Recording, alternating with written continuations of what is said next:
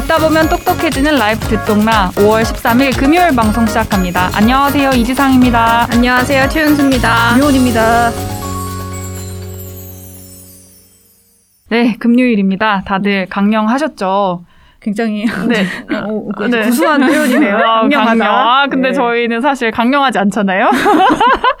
제가 사고를 쳤어요, 솔직히 말하면. 저희가 이제 오랜만에 이 네. 정치 컨텐츠를 팟캐스트로 만든다라는 생각에 대본 쓰는 거에만 너무 집중하느라 녹음실 예약하는 걸 깜빡했다. 음, 그래서 저희 지금 창고에서 어떻게 마이크를 놓고 옹기종기 앉아서 녹음을 하고 있습니다. 그나마 저희가 휴대용 그 녹음 믹싱 장비를 갖고 있어서 걔를 들고 와가지고 할 수 있어서 옹기종기 붙여서 녹음을 하고 있는데 아마 더 단란한 느낌이 청취자분들도 느끼지 않을까 네. 예, 그런 네. 생각을 해봅니다. 네, 제 잘못입니다. 아닙니다. 팀장님 죄송합니다. 괜찮습니다.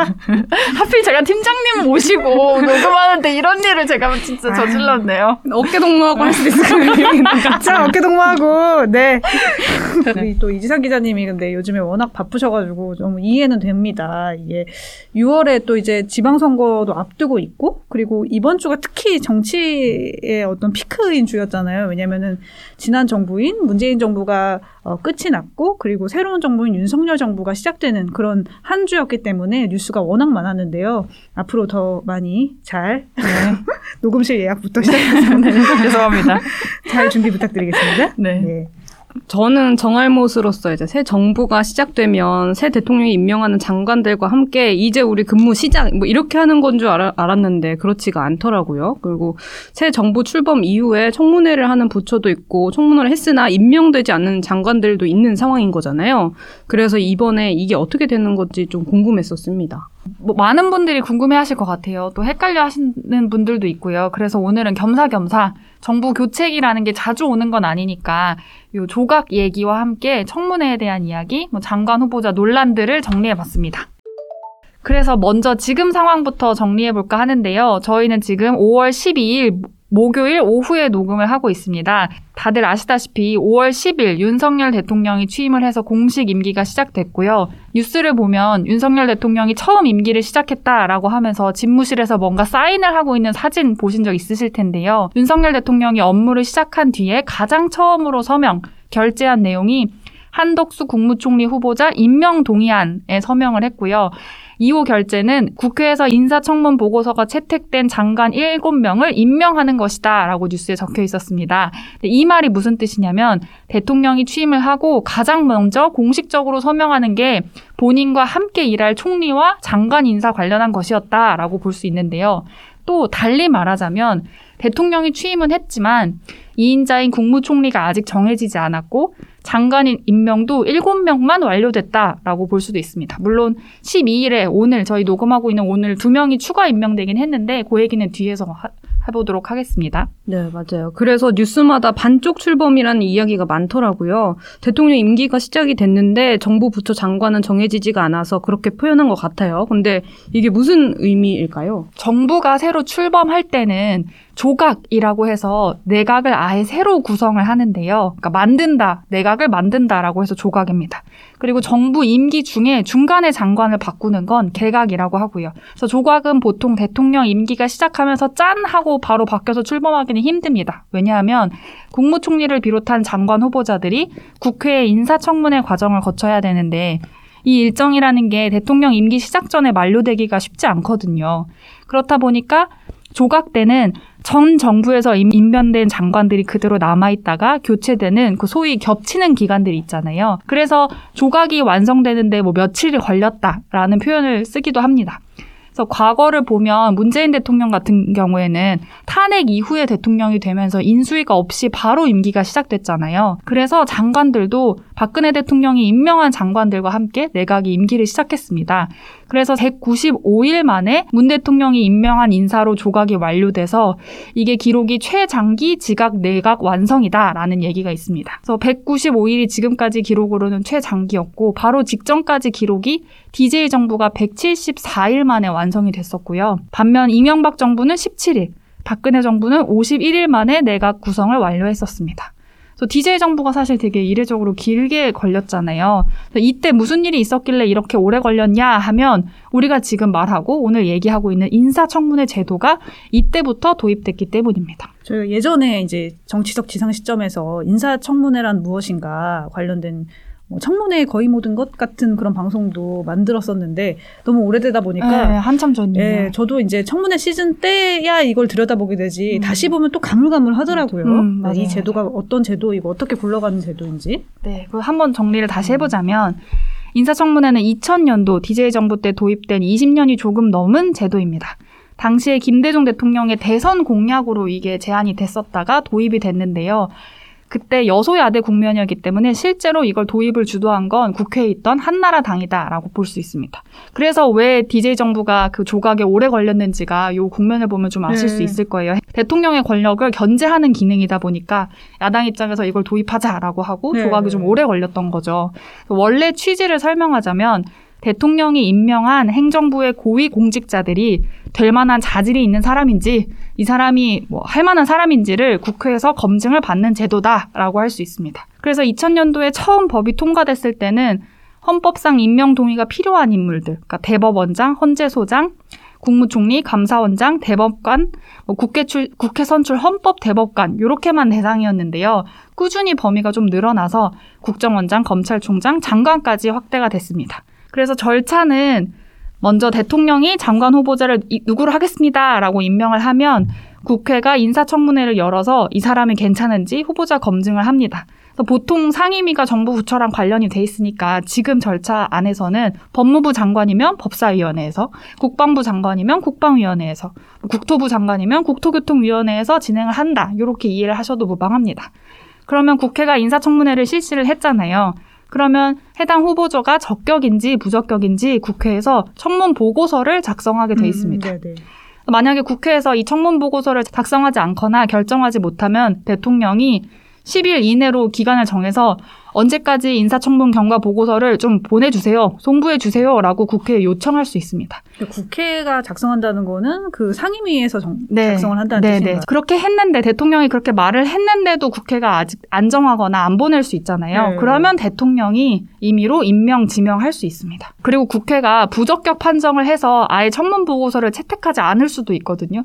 그렇다고 해도 대통령이 임명할 수는 있습니다. 음. 그래서 다들 아시겠지만 최근에는 대통령이 이제 국회에서 청문회 과정에서 인사청문 보고서 부적격 판정을 받았거나 아예 항의하는 뜻으로 청문 보고서를 채택하지 않는다라고 해도 장관 임명을 강행한 사례가 좀 많아졌습니다. 네. 그러니까 야당 동의 없이 장관 임명이 되는 사례가 많아졌다라고 할 수 있는데요. 이게 처음에는 노무현 정부에서 3건이 있었고 이명박 정부 17건, 박근혜 정부 10건이었는데 문재인 정부에서는 30명이 넘기도 했습니다. 음. 그러면 이제 이 청문회라는 게 그 원래 취지라는 게 대통령이 같이 일하고 싶다라고 말한 사람들이 진짜 능력이 있는지 그리고 자질이 있는지 도덕성을 검증하는 뭐 그런 어, 절차라고 볼 수가 있을 것 같은데 그러면은 이제 윤석열 정부 일기 내각 어떻게 구성이 되어 있고 어떤 사람을 후보자로 지명을 했는지 한번 그 부분을 짚고 가볼까요? 네, 조각 명단을 살펴보면요. 우선 18개 정부 부처 장관 후보자, 그리고 국무총리까지 총 19명인데요. 임명된 사람이 아니라 지명된 사람을 기준으로, 그러니까 최종 임명된 네. 사람이 아니라 지명된 사람을 기준으로 주요 이력을 보면 이 19명 중에 16명이 남성입니다. 음. 내각 후보자의 평균 연령은 지명된 사람 중심으로 60.6세고요. 지금 총리 후보자로 지명된 한덕수 후보자가 73세로 가장 연장자고 한동훈 법무장관 후보자가 유일하게 40대로 최연소 후보자입니다. 여성은 환경부의 한화진 장관 후보자, 여성가족부 김현숙 장관 후보자, 이영 중소벤처기업부 장관 후보자 이렇게 3명이고요. 문재인 정부 때는 이제 초대 내각의 여성 후보가 여섯 명이었던 거랑 비교했을 때는 이제 절반 수준이다라고 볼 수 있고 그리고 19명 중에 10명이 서울대 출신이라서 뉴스에서 키워드로 서용남이다. 그러니까 이번 일기 내각이 서울대 60대 남성이다. 뭐 이런 표현을 쓰기도 했었습니다. 그래서 일각에서는 지역이나 여성에 대한 안배가 부족한 거 아니냐. 너무 서용남 중심이다. 그리고 쓴 또 쓴 키워드가 있었는데 그러니까 쓴 사람을 음. 쓴 사람을 또 쓴다. 음. 윤석열 대통령이랑 같이 일했던 사람들을 계속 중용한다. 뭐 이런 비판이 있었는데 거기에 대해 윤석열 대통령은 여성 할당이나 지역 안배를 우선으로 하는 국민 통합은 국가 발전에 도움이 안 된다. 능력과 전문성만을 고려한 것이다라는 해명을 내놓기도 했습니다. 저는 좀 의아하긴 한데 이 국가 정책을 만들고 어쨌든 행정을 이끌어가는 고위공직자들의 어떤 면면에 다양성에 대한 고려가 없다는 게 좀 글로벌 스탠다드랑 반대로 가는 게 아닌가? 좀 이런 또 생각도 들거든요. 공정과 능력이 중요하다. 그것을 어, 가장 주요 기준으로 뽑았다, 임명했, 지명했다라고 말을 했는데 어, 그래서 더 청문회에 관심이 쏠렸던 것 같아요. 네. 네. 근데 논란도 많았고요. 그쵸, 그쵸. 네. 아까 제가 10일에 7명이 임명됐다라고 말씀드렸잖아요. 네네. 그 네. 임명된 사람들을 보면 추경호 경제부총리 겸 기획재정부 장관, 이정호 과학기술정보통신부 장관, 이종섭 국방부 장관, 한화진 환경부 장관, 이정식 고용노동부 장관, 정환근 농립축산식품부 장관, 조승환 해양수산부 장관입니다. 그리고 청문회를 마쳤는데도 국가, 국회가 인사청문 경과보고서를 채택하지 않은 후보자들은 이상민 행안부 장관, 박진 외교부 장관, 한동훈 법무부 장관, 정호영 보건복지부 장관, 원희룡 국토교통부 장관, 박보균 문화체육관광부 장관, 이창양 산업통상자원부 장관 7명이었습니다. 여기서 또 일부는 오늘 채택되기는 했어요. 이 중에 아, 이 중에 오늘 녹음 당일인 12일에 윤 대통령이 박진 외교부 장관이랑 이상민 행정안전부 장관 임명을 했거든요. 네. 그 가장 논란이 된 인물이 누구냐라고 하면 그 중에 한 명이 정우영 보건복지부 장관이다라고 할 수 있습니다. 가장 뉴스에 많이 나왔던 것 같아요. 그렇죠, 그렇죠. 네. 정 후보자는 경북대 의대 교수고요. 윤석열 대통령의 40년 지기로 알려진 인물입니다.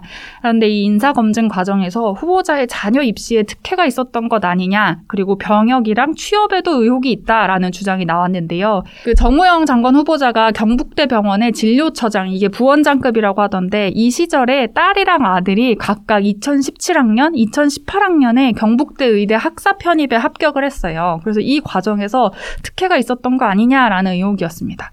그래서 청문회 과정에서 제기된 의혹들을 보면 2016년부터 5년 동안 경북대 의대 학사 편입을 한 사람 중에 부모가 같은 학교의 교수인, 특히 의대 교수인 사람은 정 후보자가 유일하다라는 사실이 알려지기도 했고, 아들이 2017년에는 불합격을 했다가 2018학년에 새로 생긴 전형이 지역 인재 특별 전형인데 여기에 합격을 한 것을 두고 문제 제기가 이어지기도 했습니다. 음. 그래서 고민정 의원이 질의한 내용을 보면 2017학년이랑 2018학년에 정 후보자 아들이 제출한 자료가 토시 하나 안 틀리고 똑같다는 거예요. 아. 그래서 동일한 서류로 제출을 했는데 40점 이상 높은 점수를 받아서 합격한 이유가 뭐냐라는 문제 제기를 하기도 음, 했습니다. 네네. 일련의 의혹에 대해서 정 후보자는 근거 없는 의혹이다라면서 억울함을 호소했고요. 근데 사실 아시다시피 그 조국 전 장관 자녀 특혜 논란을 이후로 이제 민심 자체가 사회 지도층 자녀의 특혜 의혹에 굉장히 민감한 편이잖아요.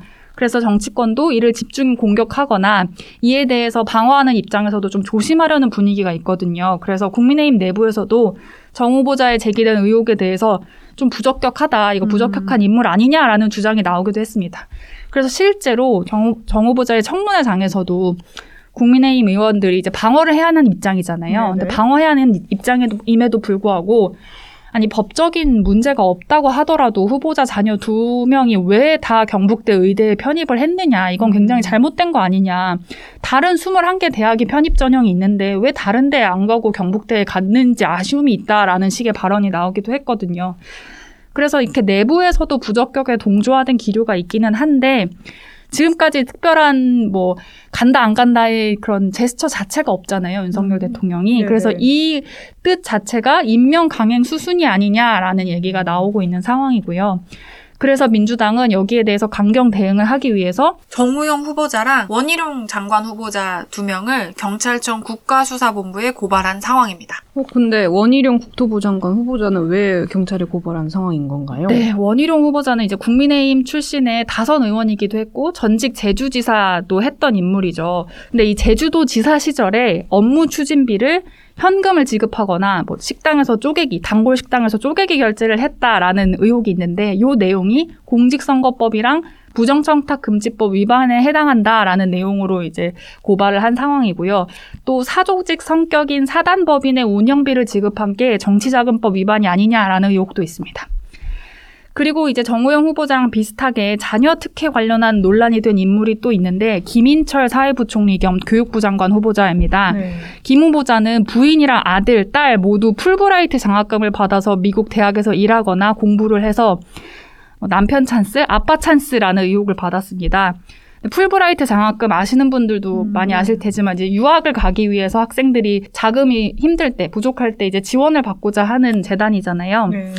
근데 이 김 후보자가 1996년부터 97년까지 풀브라이트 장학금을 받고 미국에서 초빙 교수로 재직을 했었고 네네. 또 2012년부터 3년 동안 그 장학금을 받고 다녀온 사람들의 모임 동문회 회장을 했었어요. 풀브라이트 음. 동문회 회장.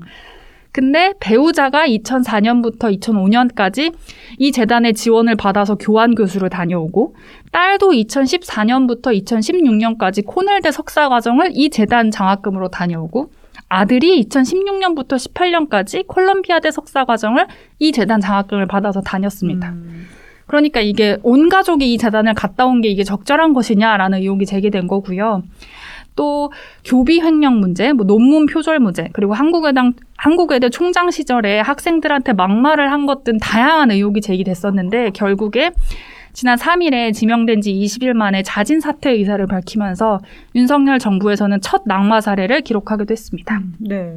그리고 이번 주에 한동훈 법무장관 후보자의 인사청문회에서도 비슷한 논란이 있었습니다. 사실 한동훈 법무장 한동훈 법무장관 후보자는 인사청문회 시작 전부터 굉장히 여야의 신경전이 있었는데요. 그 한동훈 후보자 자체가 윤석열 대통령의 최측근 인물인데 이 사람이 법무장관으로 이제 임명이 되면서 또 논란이 되기도 했고 네. 그래서 민주당에서도 낙마 1순위로 꼽으면서 되게 맹공이 펼쳐질 것으로 예상이 됐던 게 이제 이 인사청문회였잖아요. 네 네.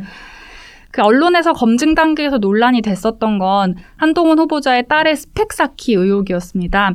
한 후보자의 딸이 국외 저널 등의 여러 시- 방식으로 기고를 했는데 이게 대필한 것이다라는 의혹이 제기되기도 했고요. 그리고 전자책이 많이 발행이 됐는데 이 전자책이 표절된 것이다라는 논란도 후- 뭐 인사청문회에서도 제기가 됐습니다. 그리고 이거 외에도 어, 편법을 이용해서 아버지로부터 부동산을 돌- 물려받은 거 아니냐라는 의- 의혹을 받았고 여기에 대해서 이제 본인은 그렇지 않다라고 반박을 한 상태고요. 그 밖에도 오늘 이제 임명이 강행된 인물이긴 한데 박진 외교부 장관은 경우에는 아들이 온라인 불법 도박 사이트 운영회사에 근무한 이력이 있어서 네. 이게 논란이 되기도 했고요. 다양한 의혹이 있네요. 그렇죠, 그렇죠. 네. 그리고 이창양 그 산업통상자원부 장관의 경우도 이 사람이 13년 동안 3개 기업에서 사회 이사를 음. 맡아서 총 8억 원을 받았는데 이 동안 어, 모든 안건에 대해서 딱 한 번 수정 의견을 낸 걸 제외하고는 계속 다 찬성표를 던졌기 음. 때문에 이 사람이 과연 견제를 할 수 있느냐 네네. 삼자부 장관의 자질이 있느냐 이해 충돌의 여지는 없겠느냐 뭐 이런 식의 문제 제기가 있기도 했었습니다. 그리고 문화체육관광부 장관 후보자로 지명된 박보균 후보자 같은 경우는 중앙일보 기자 출신이고 네. 지난해 8월에 윤석열 캠프에 이제 대선 때 합류를 해서 뭐 정책 특별 고문 이런 거 했었는데요. 박보균 후보자 같은 경우는 인사청문회에서 특별히 문화부, 문화체육관광부 관련한 이력이 있는 사람이 아니기 때문에 이 사람이 전문성이 있는 인물이냐라는 논란이 있었고 또 자녀 같은 경우는 자녀가 CJ에 이제 직원으로 그, 어, 재직하고 있는데 임금이 특별히 좀 많이 오른 거 아니냐. 거의 몇 년 사이에 두 배 가까이 올랐는데 다른 CJ 직원들과 다르게 박보균 후보자 자녀만 이렇게 많이 오른 것에 문제가 있는 거 아니냐라는 의혹이 제기되기도 했습니다. 그래서 이런 논란이 있었는데 12일 기준으로 어, 이창양 산자부 장관이랑 이영 중소벤처기업부 장관 후보자는 민주당이 인사청문 보고서를 채택했습니다. 이거는 뭐그 어, 임명을 도와줬다라고 볼 수 있는 거죠. 그리고 오늘 박진 장관이랑 이상민 장관 같은 경우는 대통령이 임명을 강행을 했고요. 그래서 보통 대통령이 장관들과 함께 국무회의를 열어서 이제 정책을 결정하고 국무를 이어나가잖아요. 그 국무회의가 20명 중에 11명이 이제 정족수를 채워야 열릴 수 있거든요. 그래서 지금 윤석열 대통령이 이걸 열 수 있느냐 마느냐도 굉장히 논란이었는데 지금 오늘 상황으로서는 12명을 채운 상황이 됐다.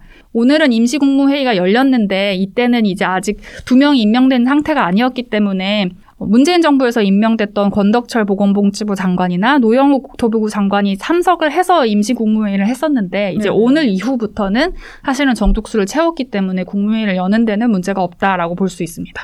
그래서 이제 일기 내각을 놓고서는 이제 아까 서용남 얘기도 있었지만 네, 네. 이 인사가 과연 적합한 인사였느냐, 애초에 지명된 인사들이 정, 적합하고 능력이 있는 자질 있는 사람이었느냐에 대한 물음표도 있지만 인사청문회 과정이 좀 충실히 이루어졌느냐에 대해서도 네. 논란이 있거든요. 음. 특히 이제 한동훈 법무장관 후보자의 경우는 아까도 말씀드렸다시피 윤석열 대통령이 최측근이고 민주당도 낙마 1순위로 계속 언급을 했던 인물이기 때문에 신경전도 굉장히 팽팽하고 청문회 일정도 뒤로 미뤄지기도 했었고 그리고 실제로 청문회도 16시간 동안 열려서 새벽 3시 반까지 했거든요. 근데 그랬던 것에 비하면 청문회 검증 수위가 기존의 언론에 나왔던 수위 정도 그것과 크게 다르지 않았다라는 이제 지적들이 나오기 시작했었습니다. 음.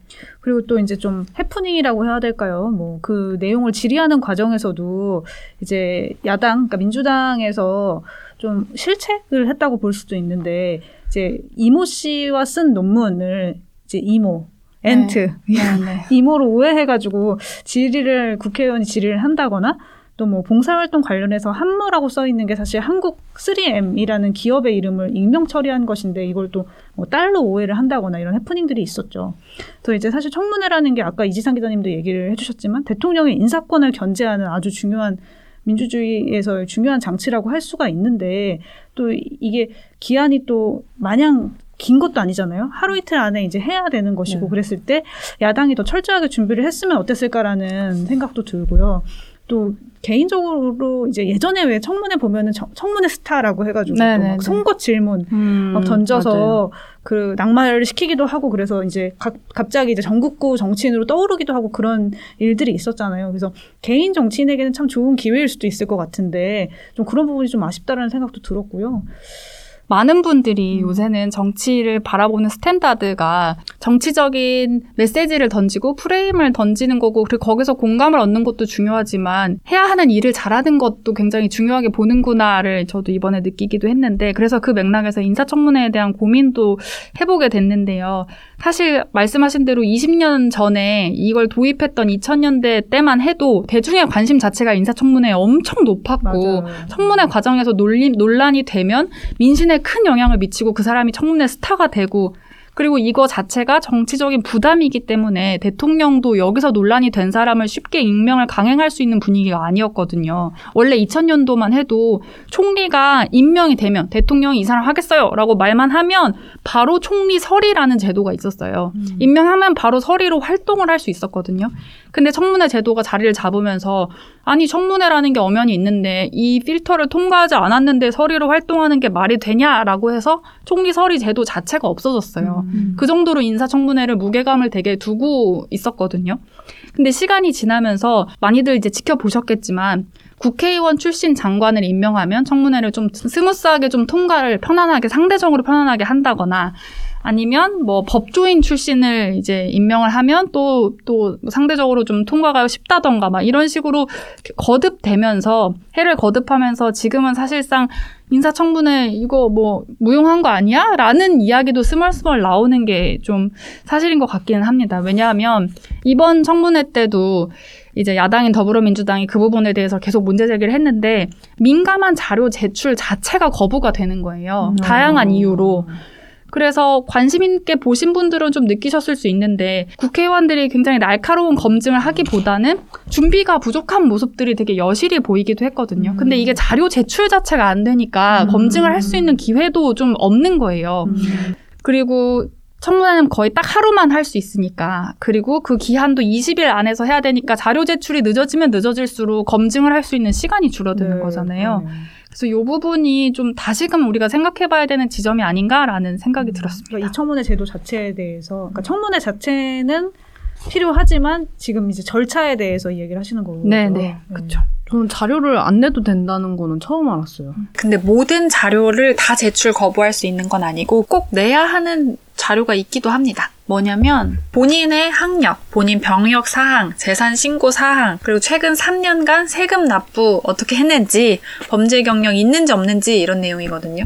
근데 그 외의 자료 제출은 강제는 아니기 때문에 사유를 대면 제출을 거부할 수도 있다 이런 거고요. 또 이번 정부 같은 경우는 장관 후보자들이 세금을 안 내고 있다가 장관 지명이 되면 그 이후에 부랴부랴 이제 밀린 세금을 한 번에 낸 게 이제 확인이 되잖아요. 그래서 그것 때문에 입각 세금이냐 이런 얘기가 나오기도 했었습니다.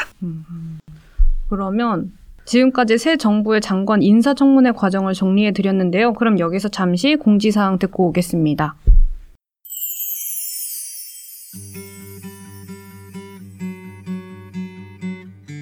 듣똑라의 성장을 위해 구독 버튼 꾹 눌러주셨죠? 광고 문의는 smarter 골뱅이 중앙점 co.kr로 받고 있습니다. 그리고 여러분 듣똑라의 레이스 신청 기간인 거 다들 아시죠? 5월 15일 이번 주 일요일까지만 신청을 받고 있습니다. 벌써 많은 듣똑러 분들이 레이스 신청을 해주셨는데요. 첫 번째 레이스는 두 달간 이연 기자가 여러분의 페이스메이커로 함께하는 마이코노미 벌고 쓰면서도 몰랐던 경제 이야기입니다. 인생에서 돈을 어떻게 바라봐야 할지 나만의 주관과 시선을 갖고 싶었던 분들, 또 듣똑러끼리 돈이나 경제 얘기 같이 하고 정보도 나누고 싶었던 분들이라면 재밌게 함께 하실 수 있을 것 같아요. 지금 듣고 계신 플랫폼 게시판 그리고 듣똑라 인스타그램 프로필 링크에 레이스 신청하실 수 있거든요. 콘텐츠 자세히 보실 수 있는 페이지 링크도 올려뒀으니까요. 지금 바로 신청하세요.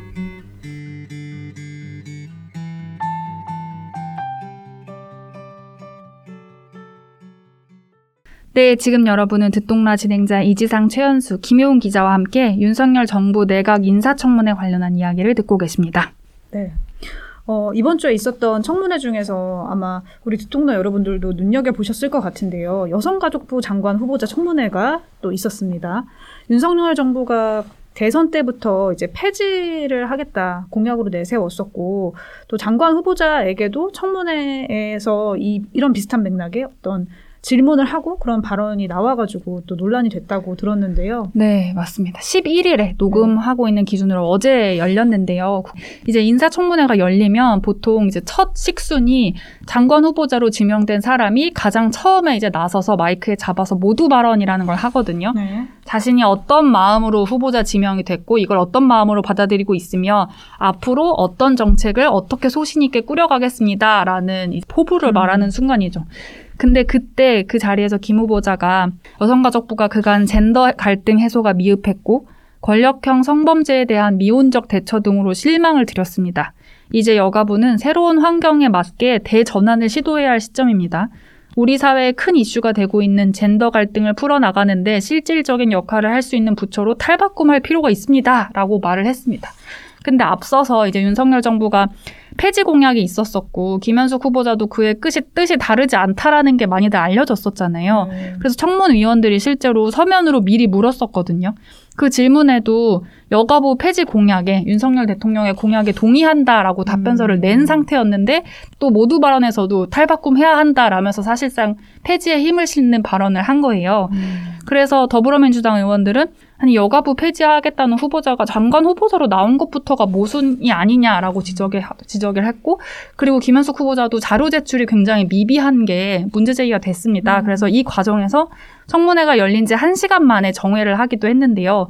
그래도 좀 논란이 되는 부처다 보니까 한 15시간 넘게 진행이 됐는데 지금 현재 청문 보고서는 채택되지 않은 상태입니다. 네, 사실 조각 인사는 대통령 임기가 시작되면서 출범하는 거니까 상징적이기도 하고 이번에는 논란이 되는 인물도 많아서서 청문회 과정이 좀 치열할 거라고 저는 생각을 했었거든요. 네. 근데 생각보다는 청문회가 치열하게 진행되지도 않았고 그리고 대통령도 그냥 임명을 강행하니까 어 이러면 이거 왜 하는 거지라는 생각이 들긴 했었거든요. 네. 그래서 앞서 저도, 저도 얘기했지만 좀 해를 거듭할수록 아니 제도 도입 취지가 그대로 되고 있느냐 이 음. 취지를 살려야 되지 않느냐라는 문제의식이 꾸준히 나오고 있는 것 같습니다. 그래서 자료 제출도 제가 앞서 말씀드렸 다시피 논란이 되고 있는데 법에 따르면 제적위원회 3분의 1 이상의 요구로 공직 후보자의 인사청문회 필요한 자료 제출을 요구할 수 있거든요. 음, 근데 네. 이걸 거부하기도 하는 게 요새 이제 추세인 거예요. 음. 이번에 해양수산부 장관 후보자로 지명된 조승환 후보자의 경우는 자료 제출을 굉장히 많이 거부하면서 그 해명으로 네. 내 자녀가 MZ 세대인데 자녀의 동의를 받기 어렵다라는 이유를 대서 이게 굉장히 논란이 되기도 했습니다. 그래서 왜냐하면 이제 아까도 얘기했지만 예. 조국 전 장관 이후로 청문회에서 굉장히 자녀 스펙 논란이 화두로 등장하곤 하잖아요. 그렇죠. 우리나라는 병역 도 굉장히 민감한 문제고 자녀의 병역 여부도 굉장히 민감한 주제인데 이 장관 후보자까지 오른 사람들은 고위 공직자고 사회의 지도층 인사인데 이들의 자녀가 혹시 부모의 지위를 이용해서 부당한 스펙을 쌓지 않았을까? 아니면 병역 특혜를 받지 않았을까? 이런 검증의 시선이 존재하는 거잖아요. 네. 그래서 이제 조 후보자 같은 경우도 뭐 자녀의 현 직장 근무지나 뭐 미국 유학 학비는 어떻게 했는지 체류비 지원이 어떻게 됐는지를 이제 야당인 더불어민주당에서 제출하시오라는 요구를 했는데 그 제출을 거부하면서 이런 해명을 낸 거예요. 음. 그리고 또 이제 아까도 말했지만 청문회가 하루만 진행이 되고 각 의원당 할애된 시간이 몇십 분 안- 안에 하- 해야 되는 거잖아요. 네네네. 그리고 뭐 장관 후보자들은 예 아니오로 대답해야 되는 순간들도 생기고 그러니까 생산적인 답변이 나오기보다는 막 호통을 치고 음. 거기에 대해서 그냥 듣고 있고 뭐 이런 것들이 반복이 되는 모습들도 보이는 거죠. 근데 이제 인사청문회는 앞서서 저희도 계속 강조했지만 도입 취지가 대통령이 마음대로 임명하고 견제가 안 되면 안 되잖아라는 문제의식에서 만들어진 제도잖아요. 네네네. 그래서 이 사람이 자질이 되는지 능력이 있는지를 성실히 검증을 해야 이 제 역할을 하는 거고 원 취지대로 잘 이루어져야 되는데 그게 지금 사실 잘 이루어지고 있는가? 그럼 어떻게 해야 이 원 취지를 잘 되살릴 수 있는가에 대한 고민을 해야 되는 시점이 아닐까라는 음. 생각이 듭니다. 네네.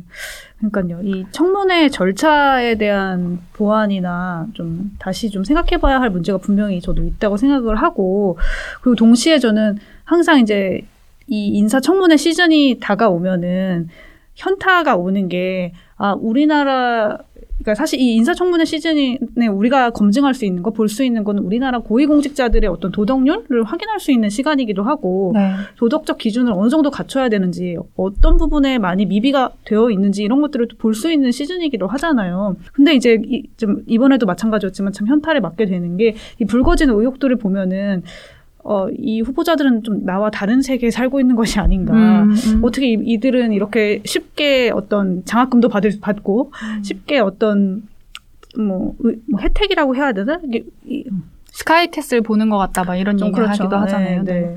그러니까 그런 것들이 이렇게 기준이 좀 다른가, 나랑 다른 세계에 살고 있는 건가 라는 이제 생각을 하게 만드는 것 같아요. 그래서 그 갭이 갭을 확인할 수 있는 시간이라서 이게 참 씁쓸하기도 하고 안타깝기도 하고 한데, 그러니까 이들이 누리고 있는 어떤 혜택이라는 것이 너무나 당연한 것처럼 이제 되고 또 사실 어떤 특정한 뭐 불법도 있겠지만은 불법보다는 또 어떤 편법을 이용한 그래서 이게 법적으로 문제 제기하기가 어려 어렵고 그러나 사실은 도덕적으로 문제가 있는 이런 부분들을 어떻게 지적을 하고 어떻게 또 검증을 해야 될 것인가에 대한 고민도 들게 되고요. 여러 가지 좀 생각을 하게 되는 시- 시즌인 것 같아요. 지금 이 시즌은. 맞아요. 저도 이 부분에 대해서 굉장히 고민을 했는데 사실은 이제 정치권에서는 인사청문회 한 개 이야기를 나올 때마다 무슨 얘기를 하며, 하냐면 신상 털기랑 망신 주기로 끝난다, 음. 끝난다. 정- 전문성이랑 정책 검증이 안 된다라는 이야기를 하잖아요. 네네네. 근데 이 신상 털기랑 망신 주기라는 게 김용 기자가 이야기하셨다시피 국민의 입장에서는 도덕성 검증이고 굉장히 중요한 부분으로 볼 수도 있잖아요. 네. 그래서 국민, 국민의 입장을 대변하고 정책을 펼치는 사람들이 어떠한 생각을 갖고 그간 살았는지, 어떤 세상에 서 있는지를 청문회를 통해서 확인할 수 있는 자리고, 국민들은 그걸 통해서 보는 건데, 그 과정에서 어, 저 사람 나랑 정말 다른 삶을 살았네. 나랑은 도덕적 잣대가 굉장히 다른데? 라는 게 확인이 되면 그 절차 역시 굉장히 필요한 과정이라고 저도 생각을 하거든요. 근데 또 여야가 이 부분에 대해서 과하게 정쟁에 집중을 한다거나 그냥 고성만 오간다던가 공방만 가열을 하게 되면 국민 입장에서는 아우 또 저렇게 싸우네. 또 저 다들 똑같으면서 이럴 거야. 뭐 이런 네. 마음이 들기도 하잖아요. 맞아요. 그렇게 이어질 수도 있잖아요. 정치 혐오로. 그래서 이 부분을 어떻게 해야 될까를 고민을 해보는데 과거에 이거와 관련해서 이제 어떻게 바꿀 수 있을지 토론회를 할 때 나왔던 제안 중에 하나는 윤리성 검증 청문회를 따로 만들고 업무 능력 검증 청문회를 따로 음. 만들어서 이걸 two track으로 가자라는 얘기가 음, 있었습니다. 네네네. 그래서 윤리성 검증 청문회를 우선 실시해서 이 사람의 어, 이 사람의 도덕성을 다 검증을 하고 그 다음에 정책 역량을 검증하자라는 건데 윤리성 검증은 사실 자료 조사가 굉장히 핵심인데 지금 이게 제대로 안 되는 네네. 거잖아요. 그러니까 여기서는 경찰청, 국세청, 감사원 등 이 전문 기관의 공무원을 파견을 받아서 아예 장기간 조사할 수 있도록 하자라는 음. 건데요. 그래서 그 내용을 보고 적격, 부적격 여부를 판단한 뒤에 이제 정책 검증을 하자는 거예요. 네네네. 근데 그게 지금 이렇게 20일 기간으로는 불가능하잖아요. 그러니까 아예 윤리성 검증을 60일, 음. 정책 검증 10일 이렇게 길게 해서 좀 많이 보자. 그리고 자료 제출을 너무 안 하고 그래서 그 사이에 그냥 고함만 지르고 언론이 제기한 의혹까지밖에 확인을 못 하고 끝나는데 이렇게 되면 안 되니까 아예 꼭 제출해야 되는 기본 제출 서류를 확대해서 음. 이 윤리성 검증을 제대로 해야 한다라는 얘기가 나옵니다. 그러니까 뭐 위장 전입, 탈세, 연구 윤리 부정, 성비위 처벌 징계 받은 적이 있는지 네네네. 이런 것들은 꼭 확인해야 되는 걸로 음. 아예 박아서 목록을 박아서 자료 제출 거부를 못 하도록 하자. 뭐 음. 이런 얘기들도 있습니다. 그것도 하나의 방법이 될 수 있겠네요.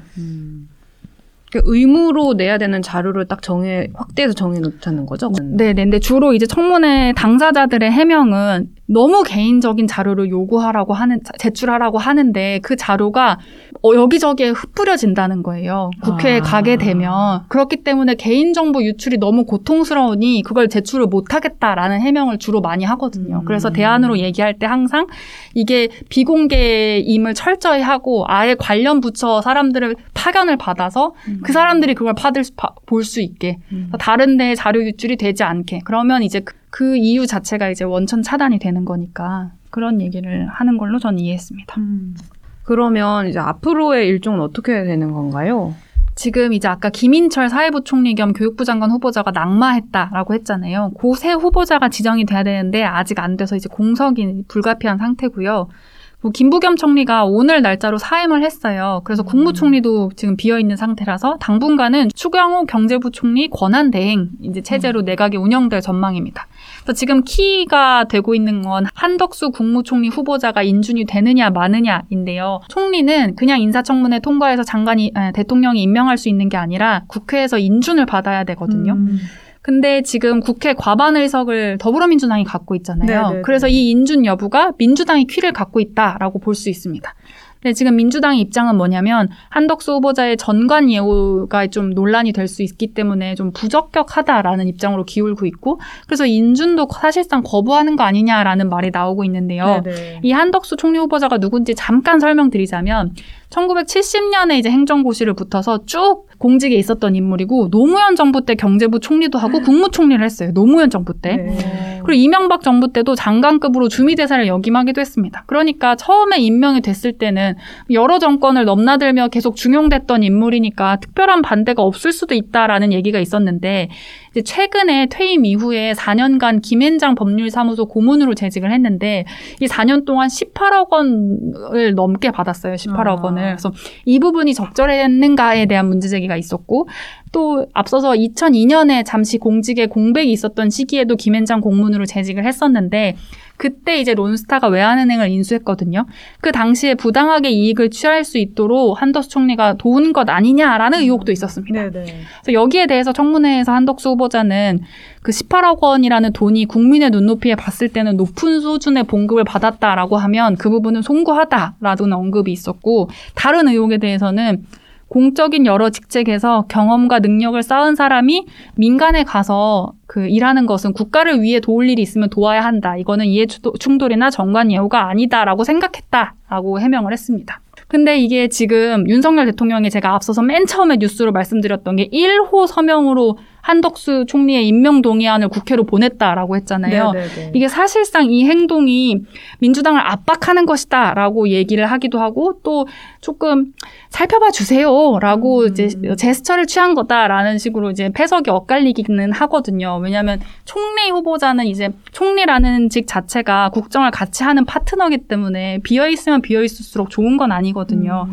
그래서 상징성이 큰 1호 결제를 대통령이 하는 1호 결제 자체를 이제 한독수 후보자 임명 동의안을 제출해 주세요라고 국회에 낸 것 자체가 이제 여러 가지 해석이 가능하다라고 보는 거고요. 그래서 향후 일정으로 보면 대통령 입장에서는 16일에 이제 본회의를 열어서 한덕수 후보자에 대한 인준 표결을 해서 처리를 해줬으면 하고 있는데 지금 이제 더불어민주당이 반대 입장을 굽히지 않고 있으니까 본회의 일정이 합의가 안 되고 있고요. 그래서 국민의힘은 박병석 의장을 찾아가서 의장이 직권 상정으로 본회의를 이제 소집해서 요 표결을 해주십사라고 요구를 하고 있는 상황입니다.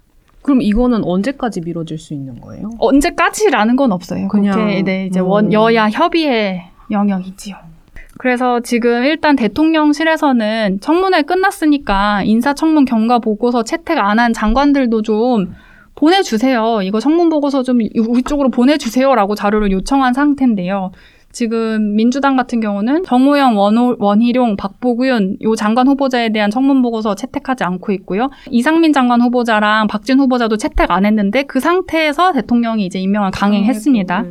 그래서 송부 요청 기한을 정해놨기 때문에 이때까지 보내지 않으면 윤 대통령이 언제든 임명을 강행할 수는 있는 상황이에요. 근데 지금 총리 후보자 인준도 지금 여야가 갈등을 빚고 있잖아요. 그래서 여기에 정치적인 무게감이 클 수도 있고 음. 6월에 지방선거가 있는데 다른 후보자, 장관 후보자들 임명을 강행하게 되면 이게 부정적으로 작용할 수도 있다라고 해서 지금 뭐 아까 말씀드렸던 논란이 컸던 정호영 후보자 같은 경우는 어떻게 할지 좀 지켜봐야 한다. 무리하게 임명을 안 할 수도 있다. 그게 전략일 수도 있다. 한덕수 총리를 임명해야 되니까 뭐 이런 얘기도 있고 아닐 수도 있다라는 얘기도 나오는 상황입니다. 앞으로 이제 어떤 식으로 이 조각이 진행이 될지 좀 더 봐야 되겠다라는 생각이 들고 또 6월 지방선거가 또 엄청 영향을 미치고 있는 거잖아요. 네, 지금 네, 그렇죠. 서로 눈치 보기 하는 데 있어서. 네. 지금 민주당 같은 경우는 당내 중진이었던 박완주 의원이 성비위 문제로 지금 제명이 된 상태고 네, 네. 이것도 전국에는 그렇게 좋은 건 아니잖아요. 네, 네. 그래서 앞으로 이 지금 권력의 핑퐁 게임을 어떻게 하느냐에 따라서 이 나머지 장관 후보자랑 총리 후보자의 그런 임명과 인준은 달려 있다라고 볼 수 있을 것 같습니다. 네, 오늘 저희가 준비한 소식은 여기까지입니다. 네. 어, 오늘 이지상 기자님, 이 사실 이 청문회 관련된 소식을 전하는 게 정말 힘든 게 이 각 부처 이름이라든가 이게 참 발음이 어려워요. 그래서 굉장히 어, 어려웠는데 이제 편집하시기도 쉽지 않겠다는 생각도 드는데 아무튼 어, 계속 좀 지켜보면서 또 6월 지방선거는 어떻게 흘러가는지 정치적 지상 시점으로 계속 다뤄주실 거라고 기대해 봅니다. 네, 어, 오늘 듣동네 여러분 방송 어떻게 들으셨는지 궁금합니다. 어, 댓글창에 댓글 남겨주시면 저희가 다음번에 읽어드리도록 하겠습니다. 네, 그럼 저희는 방송을 여기서 마무리하고요. 주말 잘 보내시고 저희는 다음 주 월요일에 또 새로운 방송으로 돌아오도록 하겠습니다. 감사합니다. 감사합니다. 듣동라와 함께하는 시간, 우리가 더 똑똑해지는 시간.